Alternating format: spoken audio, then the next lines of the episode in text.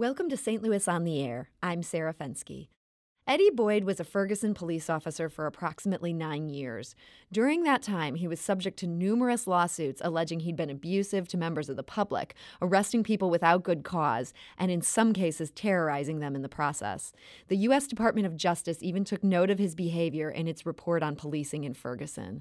There are many good officers out there doing good work. This guy clearly seemed to be a bad apple, but still, he kept his job. One of the people he arrested for bizarre reasons is Walter Rice. Rice is a longtime Metro bus driver. He had never been arrested before. He and his wife, Retania, a nurse, had taken their four children to Forestwood Park. They were getting ready to leave when the two year old announced he had to use the bathroom. Walter Rice found a discreet area and let the boy urinate. His four year old brother joined in, as four year olds sometimes do. And then Officer Eddie Boyd approached. I spoke with Walter Rice yesterday and asked him about what happened. Well, um, it took me a while to figure out why the officer uh, was um, looking at me, uh, mm-hmm. and I was trying to like, did I do something, or was he just patrolling the park? Because I had I hadn't seen before. So the minute he started yelling and just saying, "Are you serious?" I'm I was just standing there trying to figure out why is he even talking to you? Why is he talk? What is he talking about? And when he was saying, "Are you serious?" What was he referring to? You're, you're, you, you were there with two of your children. Yes, my, my youngest had just um, urinated between the van and the, and the shrubs, uh, and I was standing behind him. So after I zipped him up, I turned around. And that's when the officer started yeah, yelling. he was already sitting there and mean mugging me. It took him about like maybe five or six seconds to even say anything to me. He was just staring at me and right away kind of had a hostile demeanor or yes i okay. mean right away that's then that, that's what really threw me off because i couldn't figure out what he was so upset about mm-hmm. And so this was this two-year-old boy. You you said you were excited because he had actually indicated that he needed to go to the bathroom. Right. That was probably the first time he said, uh, "Daddy, I have to use the restroom." We had been working with him. You were hoping so, to get him potty trained. Yeah, yeah. So I didn't want to for him to have an accident right there and then kind of blow the whole thing. Uh, so I wanted him to feel proud of himself, and so I could just say, "Good job," you know. Mm-hmm. And like I said, and uh, we were doing that just because um, we were rushing out the park because my wife had to go to work. And she had already loaded your two other children into the vehicle. She was in the process of doing that while, while that was going on, so she um, didn't know what I was doing. Okay. And so this officer became extremely angry. Um, when did you start to realize, wait a minute, I think he's actually going to detain me here? Um, well, he told me to come here, you know, with a loud voice, and I was like, okay. And so, and I, and I said, uh, what is this all about?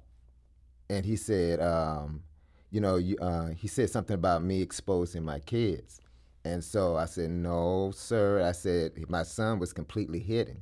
Mm-hmm. I said, I was standing, and then that's when he cut me off and started yelling at me about not me not knowing the law. She said, "Don't you're not going to pretend like you're not uh, knowing it." He repeated that several times during our conversation. Okay and I had to uh, continually apologize and say, "Sir, I don't mean to uh, offend you, but I'm not sure what we're talking about here." And then around this time, your wife came over. What happened then? Well, she never came over. Okay. She was at the van and she heard the racket because we you know it was a loud conversation. Well, he, she heard him. I was I was trying to stay calm, and she only said something because my, my kids were getting upset because they see this officer hollering at you know yelling at their dad, and so all she said probably maybe about 200 feet away in the van to say, Really? All of this in front of his kids? By that time, he had told me to stand by the car, you know, and I felt like I had, you know, did a good job in trying to avoid any, you know, you know, escalation of the situation. So, um, you know, that's when he stopped doing whatever he was doing and looked up at her like, didn't say a word to me, just came and put the um, cuffs on me extremely tight. Okay. yeah, he he did that, and then he said he put me in the back seat, and he said, "Because of her mouth, you're going to jail." Now, had you ever been in a situation like this before, where a police officer handcuffed you, put you into a cop car? No, I mean I I, I dealt with some. Um, you know, profiling issues as a teenager and things of that nature, but never mm uh, cuffed up. I've never been cuffed before. okay. So what was going through your mind? I mean, this must have seemed like a crazy like, situation. This, this is, it, was unreal, and one of my main things because of his demeanor, I was trying not to get it escalated because in my mind I was like, I don't know what he would do in front of my children. Mm-hmm. So that's why I had a sigh of relief with just when I was standing back home. My wife said what she said that just pulled him to where he wanted to do. I think initially. Now, at one point, Officer Boyd announced he was going to arrest your wife, too. He said the Department of Social Services would have to come and, and pick up your kids. And here you are, handcuffed in this car. You must have been petrified. Well, um, when he was, uh, he, he jumped, he just never said a word to my wife. So my wife didn't know why he was talking to me or why he had cuffed me and put me in the back of the car.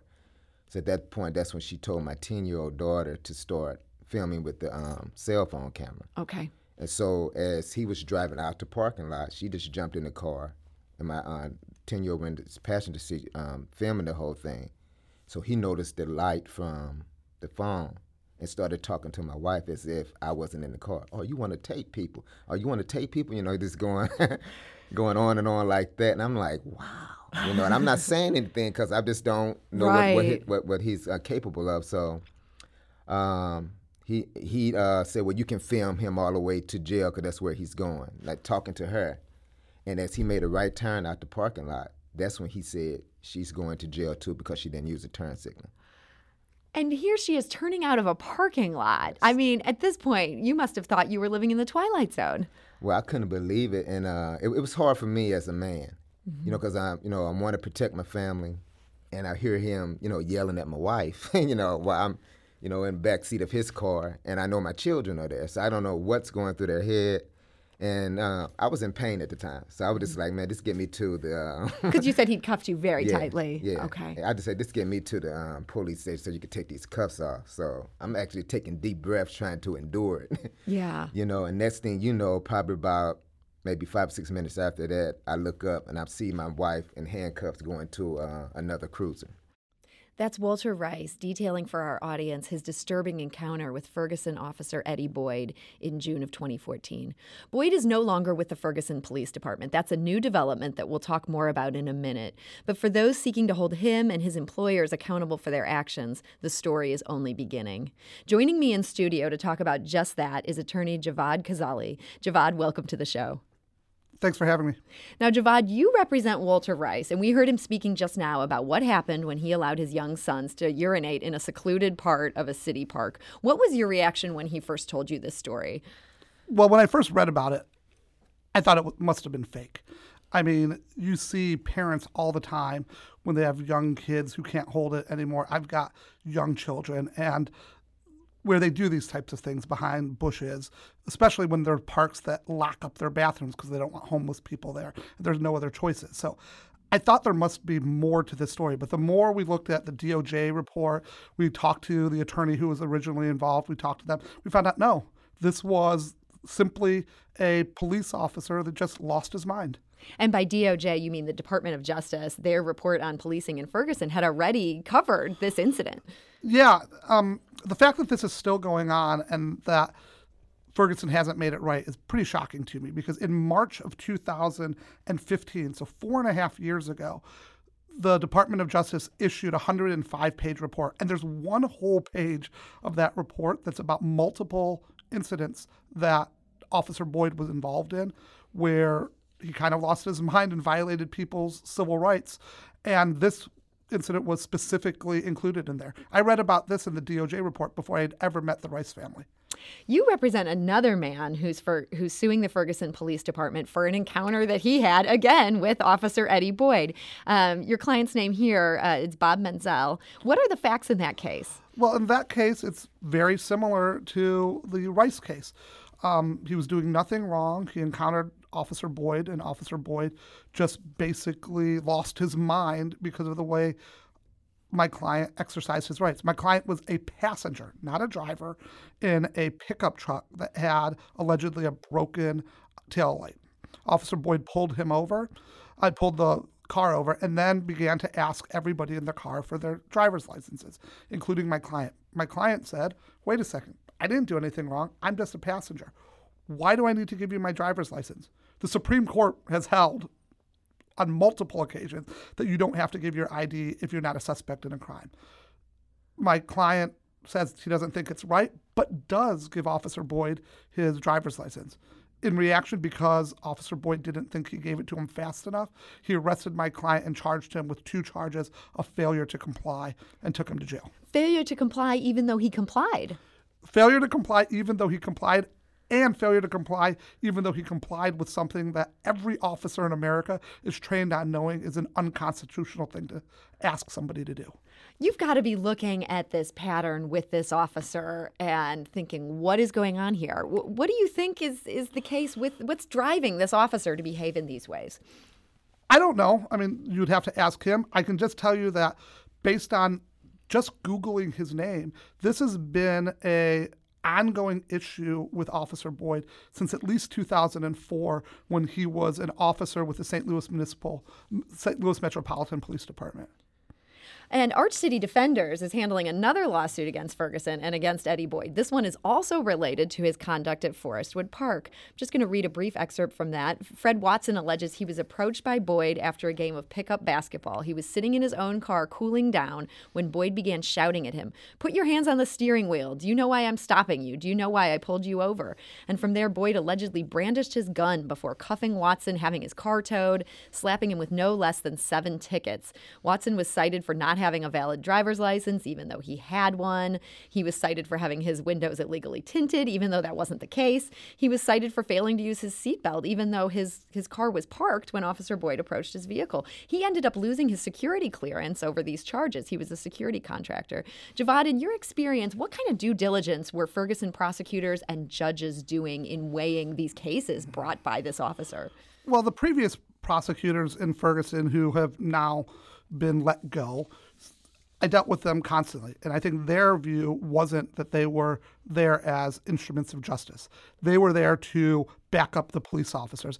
In the Menzel case, the part that was really, as an attorney, the craziest for me was I was arguing that the stop was unconstitutional. And the Ferguson prosecutor admitted that, yes, Officer Boyd had no right to ask my client for a driver's license because he was not a suspect in a crime. But the moment that my client exercised his constitutional rights to ask him, wait a second, why are you doing this? At that point, the prosecutor argued that made my client a suspect. He might have committed a crime and was hiding it, and thus he was allowed to violate the Constitution and ask him for his driver's license again. And we didn't get, when he didn't give it the second time, then he should have gone to jail. It's this cyclical thing. We had another case involving Officer Boyd as a minor um, character, and it involved using Crayola chalk on a sidewalk. And the Fergus, the old Ferguson prosecutors argued that that was felonious damaging of property. Um, you know, it seems like Ferguson, until very recently, has decided even when we've done something wrong, let's stick to our guns because if we admit that we've made any mistakes, that's a problem. It's I'm at least hopeful that now that there's a new police chief in the last two months and Officer Boyd at least has been, I don't know the exact reasons behind it, but is no longer employed there, that some change may be coming. Okay. We've just got um, a little bit of time here before we need to take a break, but you have been able to confirm recently that Officer Boyd is gone from this department. We have. We um, filed the lawsuit. When we did that, we went to serve the lawsuit on him at work. It was rejected, and then we were told um, specifically by the attorneys for Ferguson that he's no longer um, employed there. So we had to end up finding him at a car wash to serve him. He was working at a car wash or getting his car washed? No, we went to his house to serve him, and he was in his house and refused to come out. And we were able to find out that he was involved in a charity car wash for his um, motorcycle club and that's where we served him. That's attorney Javad Khazaeli. We'll be back in just a moment to continue this conversation. This is St. Louis on the Air on St. Louis Public Radio, 90.7 KWMU. Support comes from the Missouri Forest Products Association. Missouri produces wood pallets, railroad ties, white oak barrels, hardwood floors, and more. Details on the variety of products made in the state are at choosewood.com. Welcome back. We'll return to our conversation about Ferguson police officer Eddie Boyd in a moment. But first, here are some of the stories our St. Louis Public Radio newsroom is following today. Missouri Governor Mike Parson is visiting an early childhood development center at Harris Stowe U- State University today. He has made early childhood development part of his workforce development initiative. And death penalty opponents are protesting at the Missouri State Capitol. They want Governor Parson to stay the impending execution of Russell Bucklew. That execution is scheduled for next Tuesday. Bucklew has a skin condition that his lawyers allege will make Missouri's execution methods especially painful. Join St. Louis Public Radio this afternoon for local and regional news and throughout the day on our website at stlpublicradio.org. And now back to our conversation. We heard earlier from Walter Rice, um, who was arrested um, in Forestwood Park after he allowed his two year old son to urinate outside. There's been some real anguish for this family. And Walter Rice told us uh, that his mother in law ended up picking up the kids after 20 or 30 minutes of him being handcuffed along with his wife in police cruisers. Here's what he had to say about how the experience affected those kids. So I didn't know what my children were um, going through mm-hmm. at that time, you know. Um, they're alone in the car like waiting. That's the part that kind of makes me emotional because Mm-hmm. You know, um, and I, like I said, it gets to me because my my two, my my ten year old told me my two year old was crying so hard that you know he was trying to come out of his clothes. So that's how traumatized they were mm-hmm. over this whole thing. And so much later, you ended up getting out of jail and um, being able to return to your family after they booked you and held you for quite some time. Mm-hmm. How were the kids when you finally got to see them again? Well, they were just happy um, to see me. Um, but I just kind of they were they didn't want to go to sleep that night mm-hmm. because they were wondering if um getting emotional again. they were wondering if I was going to be there in the morning when they woke up, mm-hmm. and so I noticed that like my two year old was um, um, the next morning when I was taking out the trap, he just started wailing and crying really hard, just because I just stepped out the door, you mm. know, to mm. take out the trash. So um, it affected him. They definitely had some anxiety yeah. from this incident. Yeah. And, um, and, did that go on then for yeah, weeks or months? they, every time they saw a police car, uh, every time they saw a security guard or a police officer anywhere that we went, they would cling to, you know, hold on to my legs real tight. Say, "What are they doing? What are they doing, Dad? What are they doing? What are they? What are they going to do?" You know. That's Walter Rice talking about his experience and the experience of his family after being arrested by Ferguson officer Eddie Boyd. I wanted to let our listeners know that we contacted both the Ferguson Police Department as well as an attorney for Eddie Boyd. We asked them if they wanted to respond to any of these allegations we're talking about today or anything in the lawsuits, and we did not receive a response.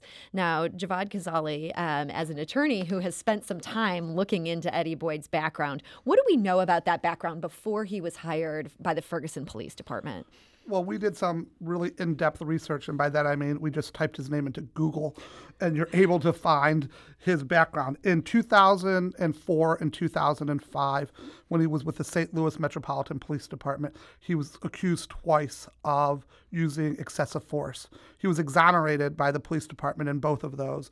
But in 2006, he uh, was accused of pistol whipping a 12 year old girl with a gun. And I see the way you're looking at me. Pistol whipping is using your gun to slap somebody in the face with it. And a 12 year old girl. 12 year old girl. And the police department in St. Louis determined that this was that he did this, and they also determined that he had falsified a report in that case. Instead of firing him, they demoted him. So that was in 2006. In 2007, he gets accused again of pistol whipping a 16 year old boy. And during that investigation, he resigned and he went to another um, small municipality and then he ended up at Ferguson. All of this information was public. Ferguson could have known about it and they didn't. Um, do they still hired him? Do you find it surprising that they would have made that hire? Obviously, you don't condone it, but do you think that's unusual that they would pick up a guy like this with that kind of background? You used two words there that I think kind of juxtapose the reality of St. Louis. Do I find it surprising as an attorney, as a former prosecutor? Yeah, it surprises me. Anybody should be shocked by this. Is it unusual? No. I mean, in St. Louis, we consistently see people who are officers who get accused of malfeasance and then they resign and go to another police station. Let's go to the phone lines. We've got a call from, actually, it's coming from Ferguson. Um, this is Ron. Hi, Ron, you're on St. Louis on the air.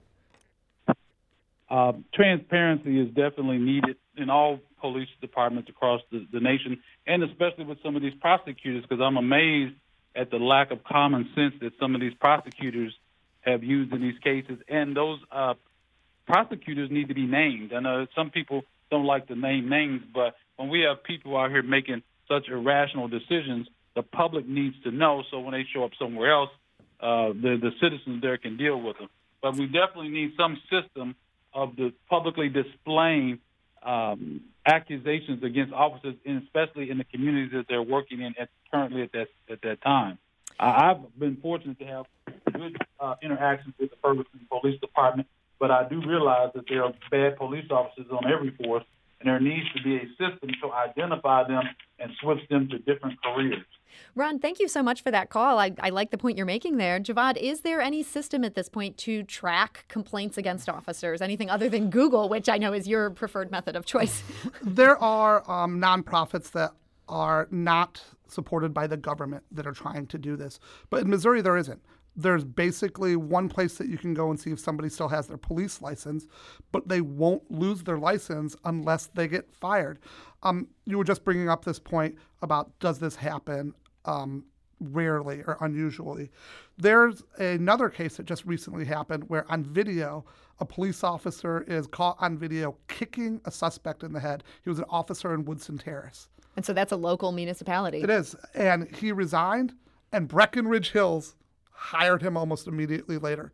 And this is a story that was all over the news. You could Google this guy's name didn't keep him from getting the job at Breckenridge Hills. Wow. We actually have a term for it. We call it the Muni Shuffle. The Muni Shuffle, going from one municipality to another. Ron, thank you so much for that call. Um, Javad, one of the more interesting wrinkles on this case, uh, at least to me, I thought was the fact that Eddie Boyd actually filed a formal complaint with the Ferguson Police Department back in 2016, and then he filed a lawsuit the following year. What was he upset about?